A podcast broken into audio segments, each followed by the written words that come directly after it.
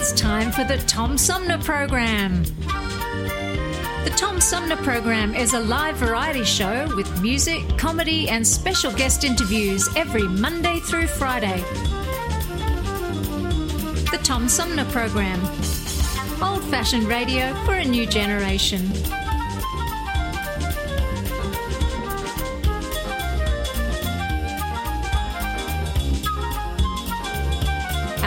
Music is Fruit of the Louvre, provided by Flint composer producer Howard Eddy.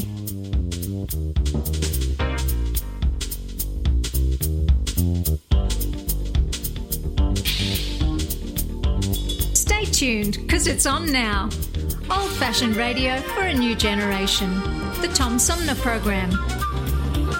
Here's your host, Have you lost your job and your healthcare coverage due to COVID 19? You're not alone, and Genesee Health Plan can help. I called and they provided healthcare enrollment over the phone with Medicaid, healthcare.gov, and Genesee Health Plan. They made sure I had access to doctor visits, my prescriptions, and more. Getting healthcare coverage can be confusing. You don't have to do it alone. Get help with GHP. Call 844 232 7740 or go to GeneseeHealthPlan.org. We're in this together, and together we'll get through it. Hi, I'm U.S. Senator Debbie Stabenow, and I'm listening to the Tom Sumner Show. Hey, good morning, everybody. Welcome to the show, and a packed one it is. It's like a trip to the library with back to back to back authors, starting with uh, Katherine Stewart, the author of The Power Worshippers, right straight ahead.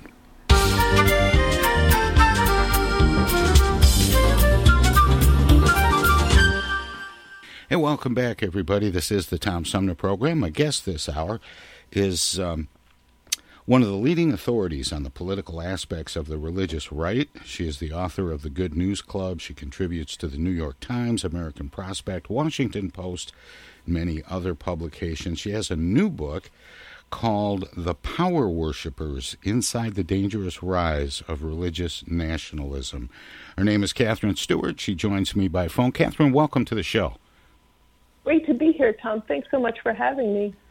Um, I want to talk about this uh, dangerous rise of religious nationalism. Uh, first of all, what is religious nationalism, and how does it compare to what I remember as the moral majority from the uh, Reagan era? These are great questions. So, first, we'll talk about the definition, and we'll talk about what's changed. Christian nationalism is a political ideology that ties the idea of America to certain religious and cultural identities.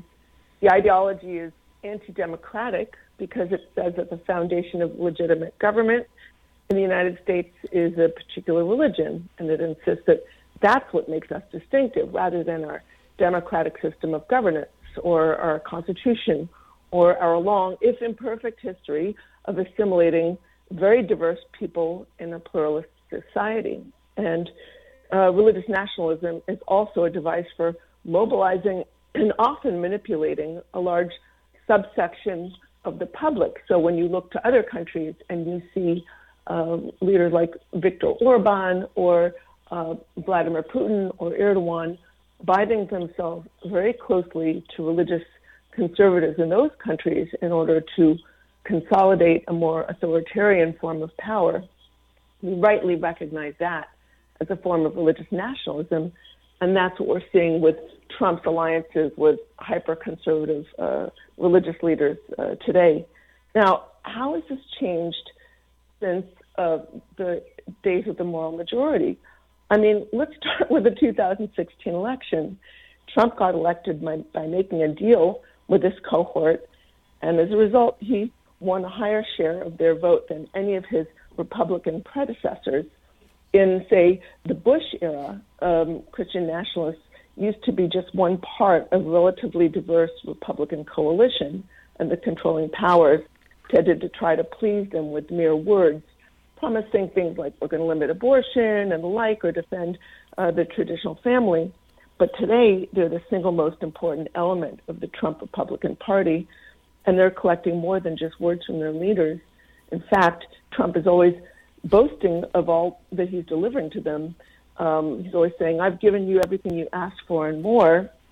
and uh, they're asking for more than a seat at the table. They want to overturn the, uh, you know, smash the table altogether and replace it with something different. They're demanding a license to discriminate against people who are different from themselves. Uh, basically, the ability to uh, withdraw from the law when it offends their religious principles, and thus also withdraw from the sort of social contract that uh, applies to everybody else in society.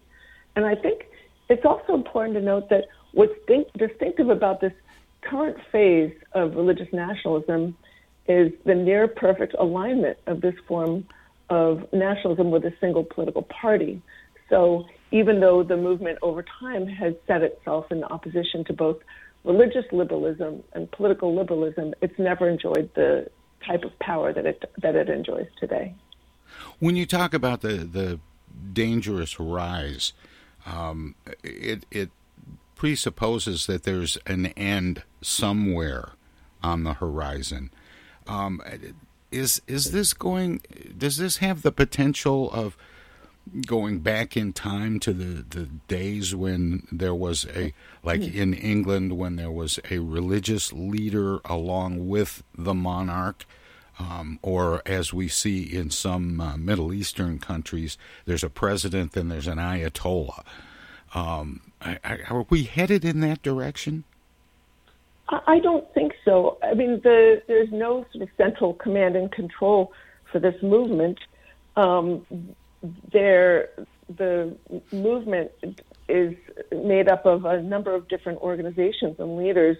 Um, they spent decades spending hundreds of millions of dollars building an infrastructure of legal advocacy organizations, uh, think tanks, political campaign infrastructure, data organizations um, they've also transformed many of America's conservative churches into what are essentially partisan political cells, and I think we should talk more about that later.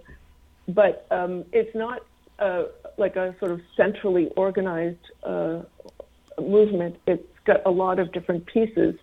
That said, my book does sort of pull back the curtain on many of the leading personalities of the movement, many of the most intriguing personalities of the movement along with the inner workings of a lot of the advocacy organizations that um, comprise its sort of machinery. Your book um, pulls from interviews and and uh, meetings that you've attended and research that you've done over a decade. Um, That's right. Was it always with the book in mind, and and whether it was or wasn't, were you, um, what got you uh, interested in this uh, particular direction? Well, I first got interested in the topic in 2009 when a good news club came to my kid's public elementary school. I was living in Santa Barbara, California. Good news clubs are designed to convert children in their earliest years of learning, kids in the kindergarten, first, second, third grade, into a deeply fundamentalist form of evangelical Christianity. And they, because they're in public schools, they confuse little kids into thinking their public school endorses this form of religion. The Good News clubs that I attended, and I attended dozens all across the country, they encourage children attending the clubs to proselytize and recruit their classmates so I was astonished to learn that there were thousands of these clubs operating in public schools nationwide. And to me, they seemed wildly inappropriate in a diverse public school setting. Look, I mean, if we're, our public schools are to function effectively in a diverse society, they need to be welcoming for all families. But at first, I, I really also thought they were kind of relic of the American past. And I was really wrong about that. so I, I learned more about these clubs and the movement behind them and decided to publish a book about them and the movement they represented, and that came out in 2012. That was my first book on this topic. Called The Good News Club. Uh, and over the years, I just kept digging deeper. Uh, I just kind of couldn't look away from this um, feature of uh, our society. I was stunned by the movement's legal sophistication, its determination, its coherence, and the fact that it was operating largely under the radar of many uh, moderates and progressives in our society. So, you know, I had to conclude at the end that Good News Clubs, as much as they were just a, a part of a larger attack on public ed, the attack on public education was really just one part of a larger attack on America as a modern constitutional republic. With the um, in your in your book, you talk about uh, leaders versus uh, followers, and is there a significant difference between the goals of the leaders and the followers? Absolutely. I think a lot of the people attending America's churches, uh, conservative churches, I'm sorry, would not think of themselves as members of this movement, but they have, uh, in many instances, surrendered their political will to their uh, religious leaders who direct them how to vote. So I do think it's helpful in understanding the movement to uh, distinguish between leaders and followers. This is a leader driven movement. Now, the foot soldiers may believe often that they're fighting for things like traditional marriage or a ban on abortion. Um, but over time, the movement's strategists have reframed these culture war issues to capture and control the votes of a large subsection of the American public. They understand that if you can get people to vote on a couple of issues, you can get their vote. And so they use these issues to direct political power for themselves and their allies, um, and increase also the flow of public and private money in their direction. Um, I'll just give you an example of this. I went to this one, uh, multiple pastors. It was in Southern California, and it was held at a mega church. And these pastors, you know, the movement leaders know that if you can control how pastors, what kind of messages they're giving to their congregations, you can get those pastors to turn their congregants to vote a certain way. So at this particular event, which was held in a, a not wealthy area, so you're, many of the pastors are working with congregations, you know, where people are sort of financially struggling, or you know, maybe they've got jobs but they're not making a ton of money. So when the uh, the, the the leaders of the event told the pastors, he said, when you're talking to your congregations about, you know, financial issues, what's more important, talking about the minimum wage or talking about life? So, meaning abortion. So, if you put it that way, you know, what's a few extra dollars versus life itself? Um, and the pastors, you could see they're sort of like nodding, like, wow, I never thought of it that way. And they, uh, leaders of this event, were also offering pastors tools that they could use to convey these issues to their congregations, like voter guides or videos or things like that, things of that nature. They're giving them so, talking points. Exactly. They were giving them very, very clear talking points. Uh, they were directing pastors to encourage their congregants to vote biblical values, what they call biblical values, of course. Um, I think most American Christians actually think that uh, their religion has to do with something with caring for the poor and supporting the undefended and the vulnerable. But uh, this movement has kind of embraced an incredibly uh, distinct interpretation of the religion that emphasizes, that boils down at the end of the day to these positions in the culture wars. Who who are some of the leaders of this uh, uh, movement, and are, are they people that we know, or are they somewhat in the shadows? Uh, some of them are people that we know. If you pay attention to this kind of uh, movement, like folks like Tony Perkins, the head of the Family Research Council, is somebody who I profiled in my book. Ralph Drollinger, uh, who's the head of an organization called Capitol Ministries. He uh, targets uh, political leadership with his ministry. He's taught uh, Bible study to at least 11 out of 15 members of Trump's cabinet, multiple members of the uh, U.S. Congress, uh, folks like David Barton, who's a kind of the movement's sort of favorite sort of fringe historian and has held pretty uh, important roles at various points in the Republican Party and in He's also the leader of uh, one of the leaders of an in- initiative called Project Blitz, which is an, a legislative initiative targeting state legislatures with um, identical bills intended to grade, dis, uh, degrade the separation of church and state. So the movement does have uh, many leaders. I also write about some of the leaders of the past, folks like Phyllis Schlafly, um, thinkers, theologians who uh, had an outsized influence in the movement, such as Rousas Rushdoony and many others. We'll have more with investigative journalist Katherine Stewart, author of a new book called The Power Worshippers Inside the Dangerous Rise of Religious Nationalism, straight ahead. Hello out there, everybody. It's me, Tigger. T-I-double-G-R. That spells Tigger. And don't forget to remember to listen to Tom Sumner program on account of because he's so bouncy. I'm Julie Lopez with Crime Stoppers. Have you ever wondered what to do if you have information about a crime or the whereabouts of a felony fugitive and you want the police to know but you need to remain anonymous? Well, here's what you can do. You can go to p3tips.com or download the mobile app. You can go to Crime Stoppers of Flint and Genesee County's Facebook page and click on the Leave an Anonymous Tip tab, or you can call 1 800 422 jail. All methods are anonymous, and if your help leads to a felony arrest, you may be eligible for a cash reward. Remember, your voice matters. A social distancing tip. Putting distance between yourself and others is critical to slowing the spread of coronavirus. So here are ways to stay in contact without the physical contact part. Call, send a text, set up a video conference, post on social media, dedicate a song on the radio. If you have symptoms of fever, dry cough, and shortness of breath, call your healthcare provider before going to their office. For more info, visit coronavirus.gov. Let's all do our part because we're all hashtag alone together.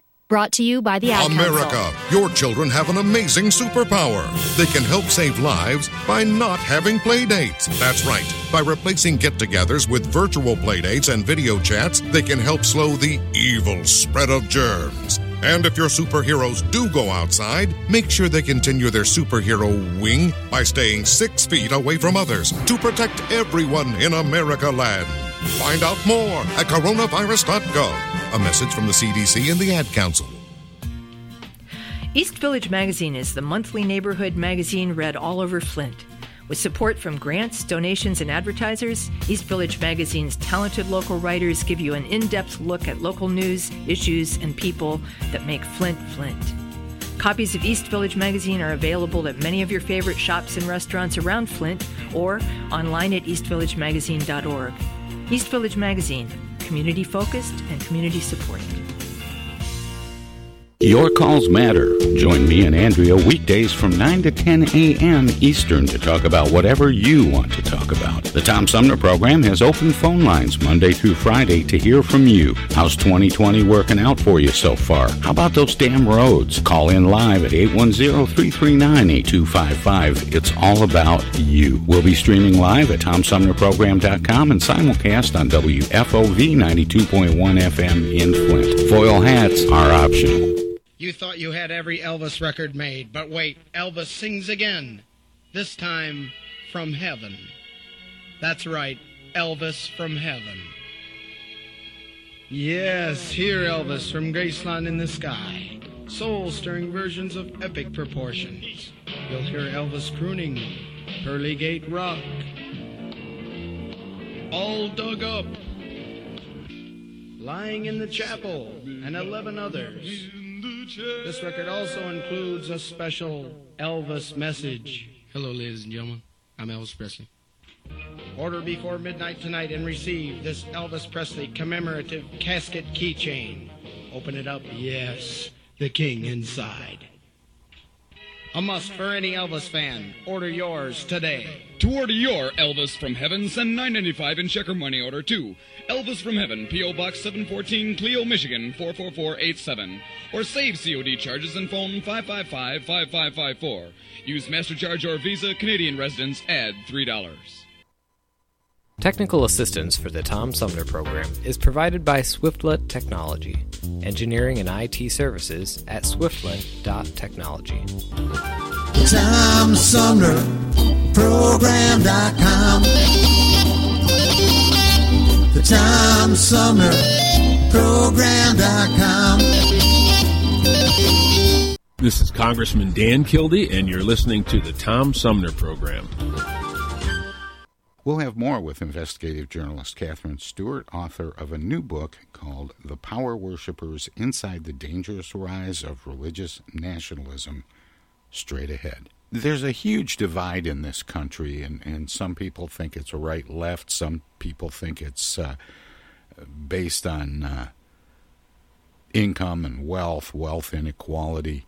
Um, there are certainly culture wars going on over issues like uh, abortion and uh, gun control. Um, what are the money interests that, that people are concerned about that that control government through campaign donations and lobbying activities and, and other things? Um, are those things different than the power that the um, religious nationalists are seeking? I think this is a really important question. Um, what's the relationship between um, the money interests and religious nationalism? Um, religious nationalism is unabashedly identified with uh, power and wealth, um, the movement has come to depend critically in recent years on the wealth of a growing subset of America's plutocratic class. And these folks are as committed to low taxation and minimally regulated economy uh, as much as they are committed to these right wing positions in the so called culture wars if you look at, you know, this is another way you can see that this is not just a movement about uh, the culture wars, about abortion and same sex marriage. When they're communicating to one another, then this, these are, I'm sorry, when they're communicating to congregants and the rank and file, it's always abortion and, you know, d- defense of the traditional family. But when they're communicating to political leaders, when they're communicating to one another, when they're communicating, especially to the funders, they're embracing things like what they call biblical economics, the idea that the Bible says uh, is against uh, uh, environmental regulation, regulation of industry. The Bible favors minimum taxation. I mean, this sounds kind of absurd, but this is something that they talk about quite openly when they are um, actually, you know, in the forums that they share. So I'll just give you one example. Um, Ralph Drollinger, who I mentioned before, and who has this very influ- politically influential um, ministry network called Capitol Ministries, says that progressive taxes are unbiblical. He wrote, he offers Bible study uh, guide uh, texts that are available online. You can sort of look them up. One of them says Nowhere does God command the institutions of government or commerce to fully support those with genuine need. He said um, in another study guide um, toward a biblical understanding of lawmaking, he cites Peter 2:18 to 21. Servants, be submissive to your masters in all respects, not only to those who are good and gentle, but also to those who are unreasonable. And he explains what he draws from this with this this uh, this Bible passage. The economy of Rome at the time of Peter's writing was one of slave and master. The principle, however, of submitting to one's boss carries over to today. Think about that. Submitting to one's boss, not just you know having a job and you know participating in economic growth, and it's he's. I mean, it's it's it's kind of astonishing. Another uh, one of those leaders I mentioned earlier, David Barton, has also said that God opposes progressive income taxes, capital gains taxes, and minimum, minimum wage laws. So the leaders of the movement have incredibly expansive positions on things like foreign policy, economic policy, domestic policy. And that shows that this is a broad political movement. In the 2016 election, and and since during the uh, during this uh, first term of uh, Donald Trump's presidency, um, there are so many people who have a difficult time reconciling how people who claim to be um, Christian can accept the behavior of um, a, a president that the Pope says is clearly not Christian. True. I know. It's incredible. I think, you know, for people on the outside, the alliance between the so called values vote cohort and Trump remains baffling. I think some people think that it's just transactional. You know, they think that Trump will enact policies that are favorable to their interests or appoint judges that are going to um, appoint uh, judges that are going to vote in their positions that they want in the so-called culture wars. Or there are many who are sort of economic conservatives, and they think that Trump Trump will just simply promote right-wing ep- economic policies that are favorable uh, to them. But you know, to those familiar with the political transformation of this large segment of white Christian conservatism over the past two decades, is that it it's really about power. It's not. It's look. They have the sense that Trump is fighting for them. You know, they really don't want just a seat at the table. They want to replace America's constitutional republic with a state rooted in a particular understanding of their religion and to uh, rearrange the existing order. Um, if you look at people, and so for those folks, Trump is their ideal leader. I mean, people like Paula White, who's now member of the Trump White House and special advisor to the Faith and Opportunity Initiative, describes Trump as a king. She said, "It is. It takes God to raise up a king." Uh, folks like Franklin Graham has said, uh, "I believe God." I'm paraphrasing here. He said something like, "I believe God played a hand in the last in this last in the 2016 election. Other leaders like David Barton have called Trump God's guy or God's candidate.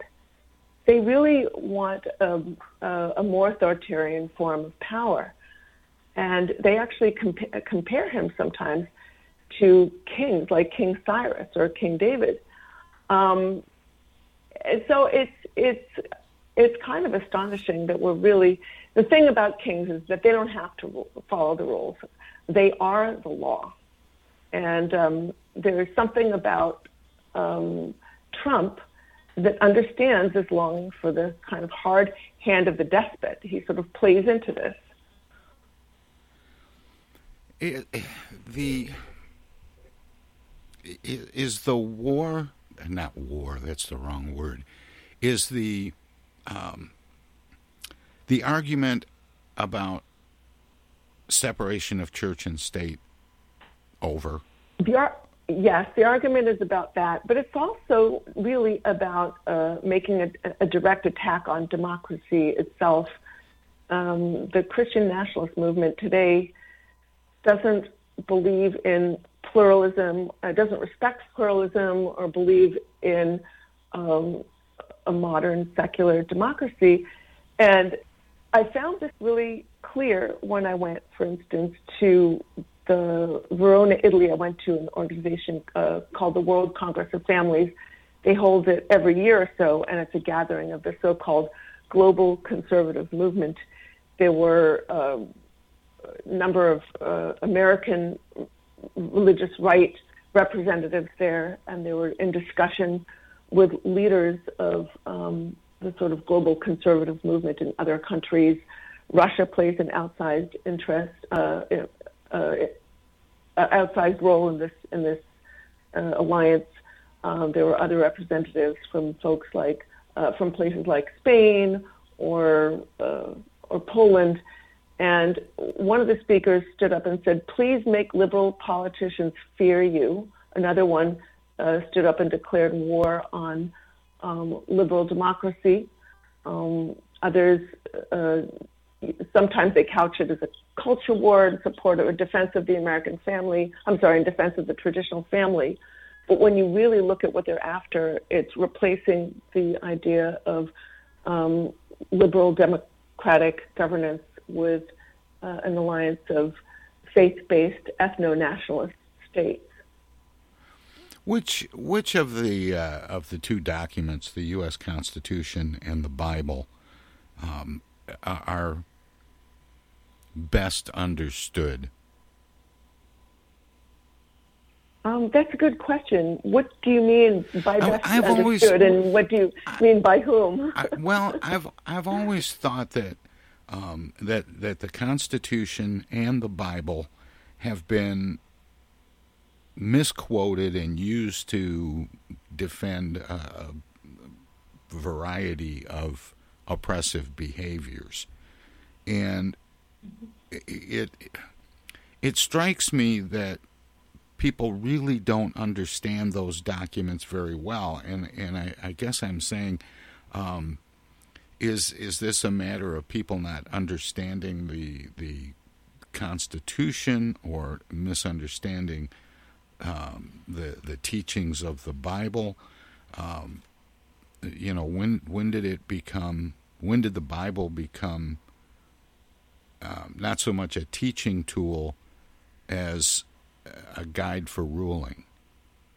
Yeah, well, you know, it, it, these are there are a couple of this question raises a number of interesting points, and I think it's worth noting that there's a whole movement of religious people who draw very different interpretations of the Bible and who think Christianity is about caring for the poor and undefended, not abandoning them, about affirming people's rights and not denying them, and about being open and tolerant, embracing a pluralistic world, and not seeing people as tribe or religious insider first, but seeing people as human beings first instead.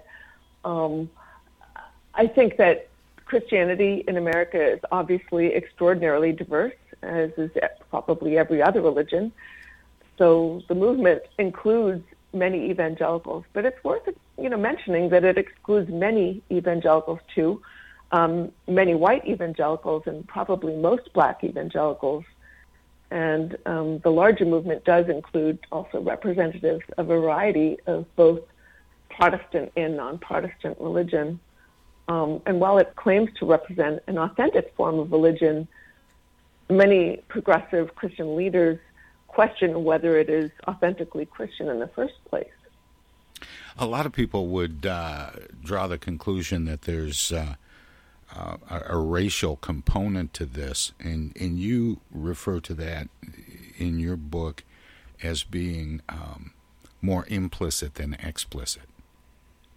That's true. You know, at one of the conferences that I went to in 2018, I think it was a Road to Majority conference, Ralph Reed, who's one of the le- leaders of uh, the one of the very influential right wing policy groups, he stood up there and he said, they, meaning Democrats, are always talking about race. And he said they get it wrong. He said it wasn't whites that voted for Trump as much as evangelicals. He said if you, and conservative Catholics, he said if you back the evangelical vote out of the election, Trump loses with whites. So he was correct that the election was very much about religion, but I believe he was papering over a fundamental connection between racism and conservative white evangelicalism. He ignores the way that form of religion on the ground uh, and racism tend to reinforce one another. For one thing, they're driving support for the culture wars um, that are promoting a political party that has made race-based gerrymandering and voter suppression a strategic imperative. But this basic reality of the ways in which white conservative evangelicalism and race racism reinforce one another really stands in uncomfortable contradiction with the leaders' goals of trying to expand Christian nationalism to people of color. As I describe in my book, uh, I go to events where uh, they're trying to gather together Latino pastors and black pastors to try to get them in on the culture wars too. I mean, leaders of the movement can uh, see the demographic future of our country and voting habits, and they realize if they limit their, uh, you know, their voters are limited to white conservative evangelicals and, and Catholics, then they uh, largely they're really going to lose these elections.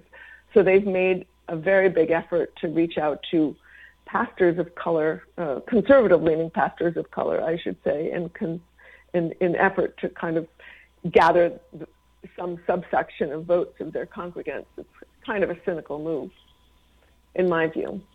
In in the title of your book, the book is uh, "The Power Worshippers: Inside the Dangerous Rise of Religious Nationalism." There are a lot of uh, Trump supporters and supporters of this movement that would think that there's nothing dangerous about this at all. Um, what do you think the dangers are? Well, I think the danger is, uh, you know, to our democracy itself, to our rights, to um, our public order. I mean, think about it.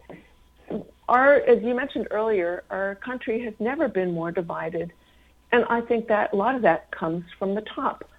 I mean, uh, at this year's March for Life in Washington D.C., Trump said to the crowd, "They are coming after me because I am fighting for you." I mean, he's basically declaring himself the representative of only one section of the American public. He is not even pretending to represent all Americans. He is not trying to unite us in any way. He said, you know, he sort of stoked this persecution narrative. He said the far left, left is act, actively working to erase our God given rights he said that Democrats want to, quote, ban religious believers from the public square. This is ridiculous. Nobody's trying to ban believers from the public square, but stoking the persecution narrative is a way, it's like this is what religious nationalisms do. They, they cast their political opponents, not just people with honest differences of opinion, they're, they cast their political opponents as, as the enemy, you know, the evil ones. Um, Bill Barr calls them, um, you know, organized, hell bent on organized destruction. He identifies anyone who sort of opposes his agenda as sort of secularists who are committing an unrelenting assault on religion and traditional values, as though people who support pluralism or want to respect the separation of church and state are out out there sort of ransacking everything that is holy and good. So this is what religious nationalisms around the world do.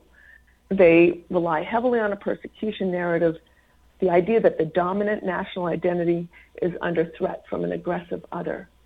And uh, I, I don't, unfortunately, see this type of rhetoric diminishing in the Trump era. This is something that people have complained about ever since the Supreme Court ruled against prayer in school. And I remember uh, JFK, uh, well, I've seen video of JFK uh, in, in press conference settings uh, responding to that ruling by saying that, that parents, you know, have a number of uh, options to address their concerns by praying more at home and attending their churches with more fidelity. Um, but we don't hear that kind of of of talk anymore, and it does seem as though like like prayer in school has been almost criminalized in, in the process of trying to be more politically correct or politically hmm. sensitive. Um, is that's interesting you say that. I, I, I have to disagree. Children have always been allowed to pray in school. Um, what what's not supposed to happen at school um, is that teachers are not allowed to direct children in sectarian prayer in public schools because public schools necessarily serve a diverse population. But listen, I wrote. But I'm not sure that people the, understand the uh, the intricacy of that.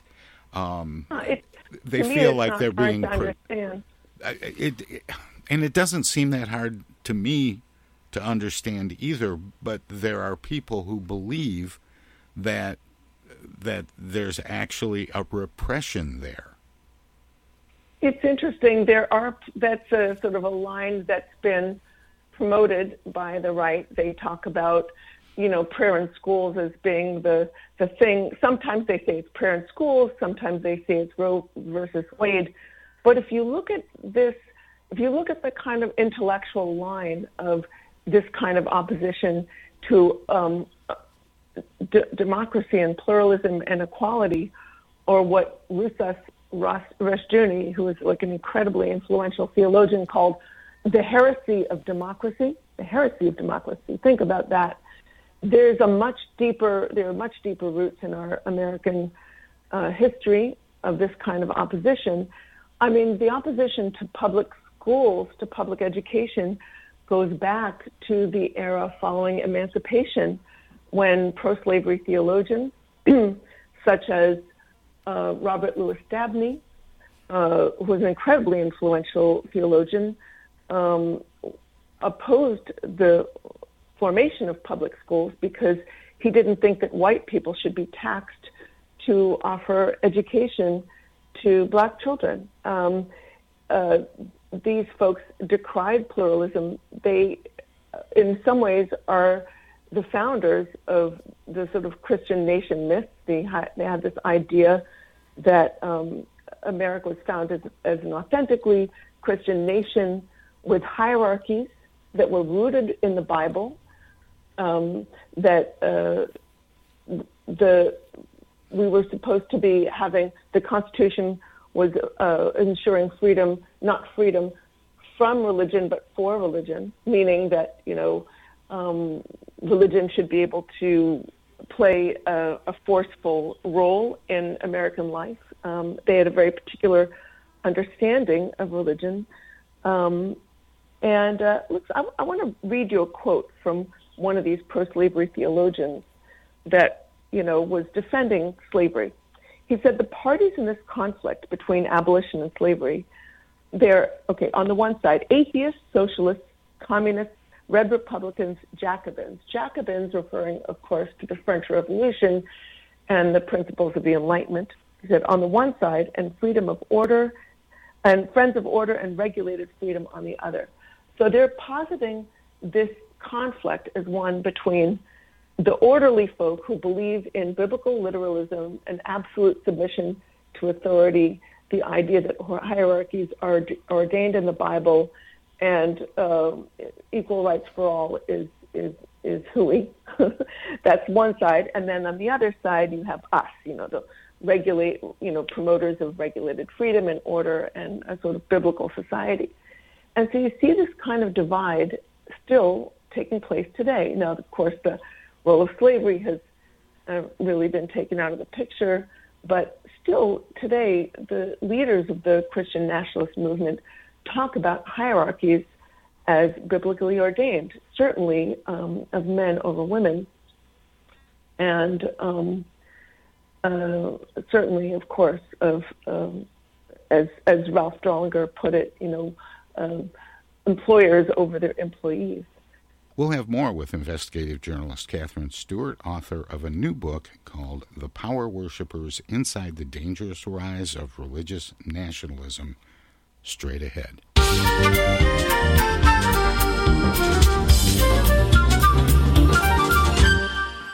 Tom Sumner Program.com. The Tom Sumner Program.com.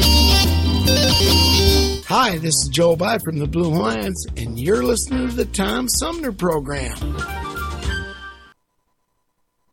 Hi, this is Tom from the Tom Sumner Program. If you like talk radio that makes you think without telling you what to think, check out our whole show weekdays from 9 a.m. to noon Eastern at TomSumnerProgram.com. Selected segments are also available on this and other radio stations, but you can hear us anytime. Daily editions of the Tom Sumner Program repeat online all day and night on the show's website. Past shows can be found in the website archives.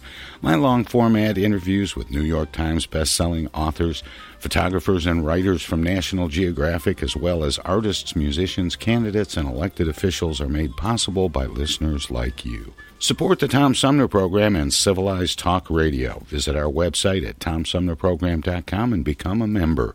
You can make a one time gift or become a sustaining patron by taking the link to the Tom Sumner Program Patreon page. Thanks for listening and thanks for your support. Discoveries. They happen when we least expect them in places we thought we knew. And discoveries have a way of teaching us a little more about ourselves along the way. Welcome to Flint and Genesee County, where up north meets down south. Home to Michigan's largest county park system and a vibrant culture. A place filled with discoveries we've yet to make throughout acres of beautiful lakes, wetlands, and woods, and in the diverse city beyond.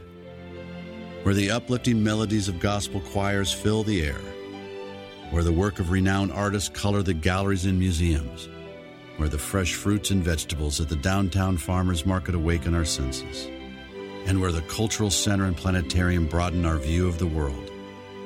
Let's spend a few days enjoying the wonders of Flint and Genesee County, where the joy of discovery is pure Michigan. Your trip begins at Michigan.org. Thank you, and thank you all for tuning in. You know, we know that tough times don't last, but tough people do. We've been through a lot here in Michigan. We've been through crisis before where the country needed their countrymen and countrywomen to pitch in collectively to get through a crisis and rise to the occasion. Michigan once was the arsenal of democracy to win World War II.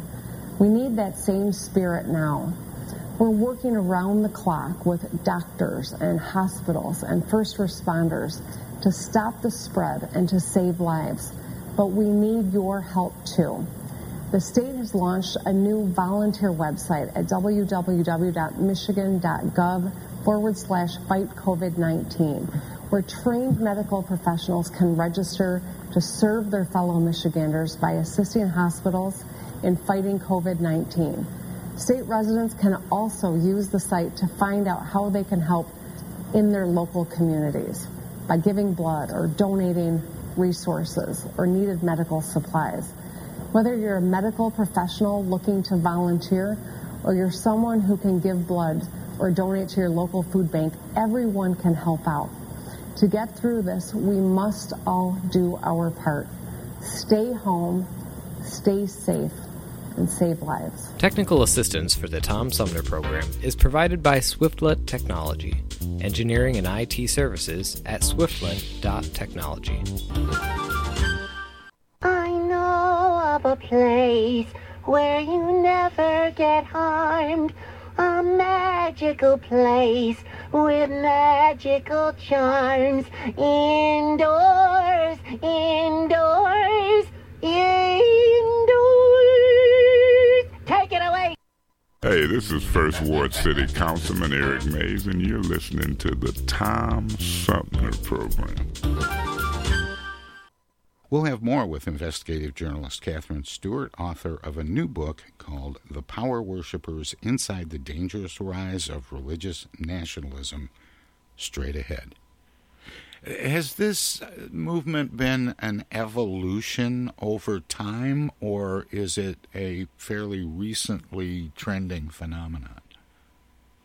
You're absolutely right. It is an evolution over time.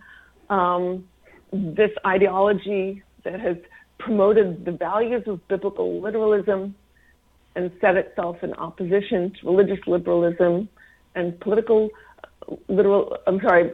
Um, this ideology promoted the values of biblical literalism and set itself in opposition to re- religious liberalism. Um, has been around for a long time, but what varies with this type of ideology over time is the alignment with political power. Um, what's distinctive about the current fra- uh, phase of this movement is the near perfect alignment of this form of religious nationalism with a single political party. So um, this cohort uh, was, you know, even a couple of decades ago, considered more fringe. Think about it. Look, when Roe versus Wade was passed, remember most Republicans supported it. Um, Betty Ford called it a great, great decision. Think about uh, Barry Goldwater, that great conservative hero.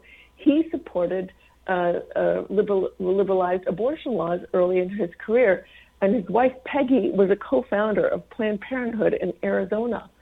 I mean, things looked very different uh, even a few decades ago. There was a kind of pro-choice Republican movement that persisted up into the 90s, but over time, leaders of the movement kind of figured out that they could use certain culture war issues to unite and coalesce these disparate strands of the movement around a much more tight core.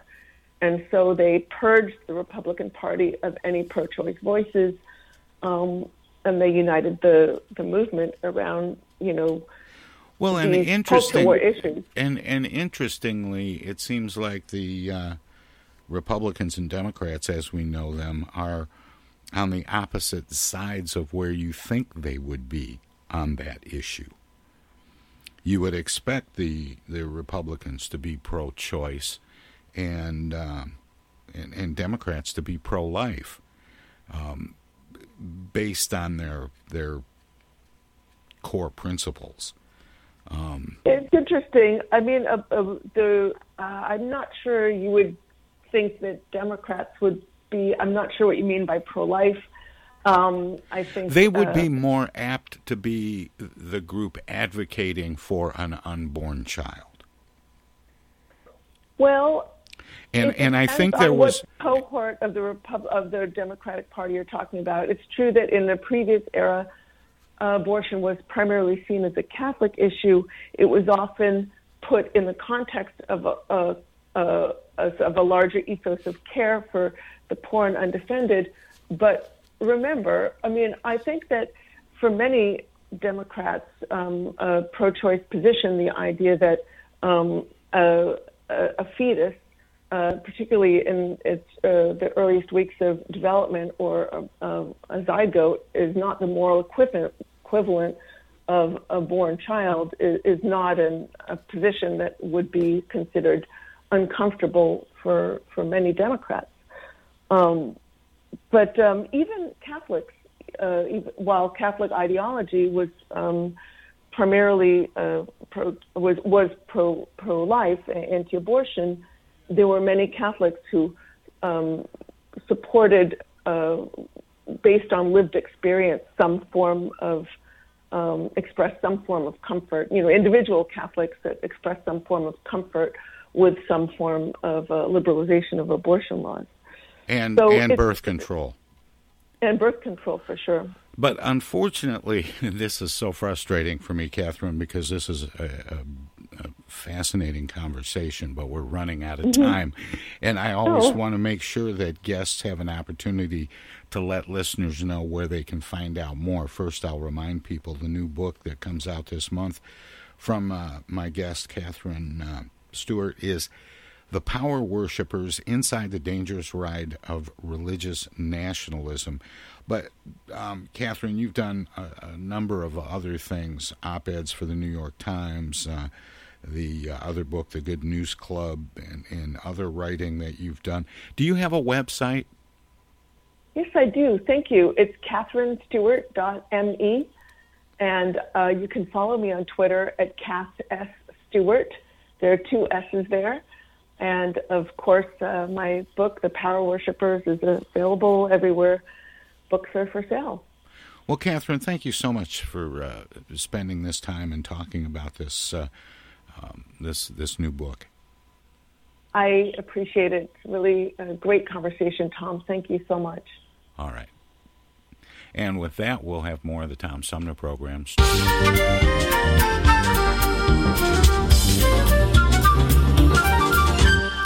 Up next, we're going to have a few highlights from last night's Republican National Convention. We did this last week. We we managed to get highlights from all four nights on. We heard night one and two uh, of the uh, Republican convention. Uh, well, we heard all four from the Democratic convention last week. We heard one and two yesterday on the show before Armchair Politics.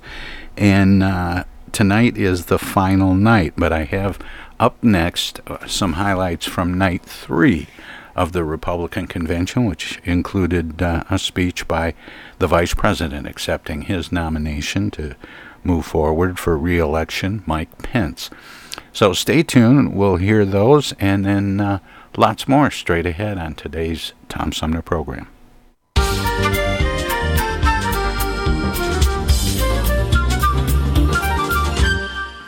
There's no doubt how President Trump sees America. He sees America for what it is a nation that has done more good in this world than any other, a nation that deserves far more gratitude than grievance. And if you want a president who falls silent when our heritage is demeaned or insulted, he's not your man. From Seattle and Portland to Washington and New York, Democrat run cities across this country are being overrun by violent mobs. I'm talking about the heroes of our law enforcement and armed services. Leftists try to turn them into villains. They want to cancel them. Heroism is grace, not perpetual outrage. Heroism is rebuilding our communities, not destroying them. President Trump and I will always support the right of Americans to peaceful protest. But rioting and looting is not peaceful protest. Tearing down statues is not free speech. Defund the police is the rallying cry for the new radical Democrat Party. Joe Biden would double down on the very policies that are leading to violence in America's cities. The hard truth is, you won't be safe in Joe Biden's America. And under President Trump, we will always stand with those who stand on the thin blue line, and we're not going to defund the police, not now, not ever. This is not just a choice between Republican and Democrat or left and right. This is an election that will decide if we keep America America or if we head down an uncharted, frightening path towards socialism. Republicans are the party that freed the slaves and the party that put the first black men and women in Congress. It's the party of Frederick Douglass and Abraham Lincoln. And now, Tim Scott and Donald Trump. During one of my most difficult times, I expected to have the support of my family, but I had more support than I knew. As I came out of anesthesia, one of the first calls I received was from Ivanka Trump. As I recovered, my phone rang again. It was President Trump calling to check on me. A woman in a leadership role can still seem novel. Not so for President Trump. For decades, he has elevated women to senior positions in business and in government. He confides in and consults us, respects our opinions, and insists that we are on equal footing with the men. I want my daughter to grow up in President Donald J. Trump's America. I say to Americans who love our country, young and old, be a radical for freedom, be a radical for liberty, and be a radical for our republic, for which I stand, one nation under God, with liberty and justice for all. Donald Trump is the most pro life president that this nation has ever had defending life at all stages. His belief in the sanctity of life transcends politics. The Biden Harris ticket is the most radically pro abortion campaign in history. They and other politicians are Catholics in name only. In our first three years, we built the greatest economy in the world. We made America great again.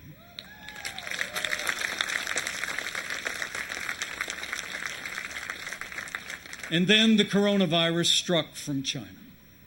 Now, last week, Joe Biden said that no miracle is coming. Well, what Joe doesn't seem to understand is that America is a nation of miracles. We stand at a crossroads, America. President Trump has set our nation on a path of freedom and opportunity. Joe Biden would set America on a path of socialism and decline. but we're not going to let it happen. And with President Donald Trump in the White House for four more years, and with God's help, we will make America great again. Again. You pilots, get off of my lawn! We're trying to do a radio show down here. It's a Tom Sumner program, don't you know? Go on. Go on, get out of here. It's time.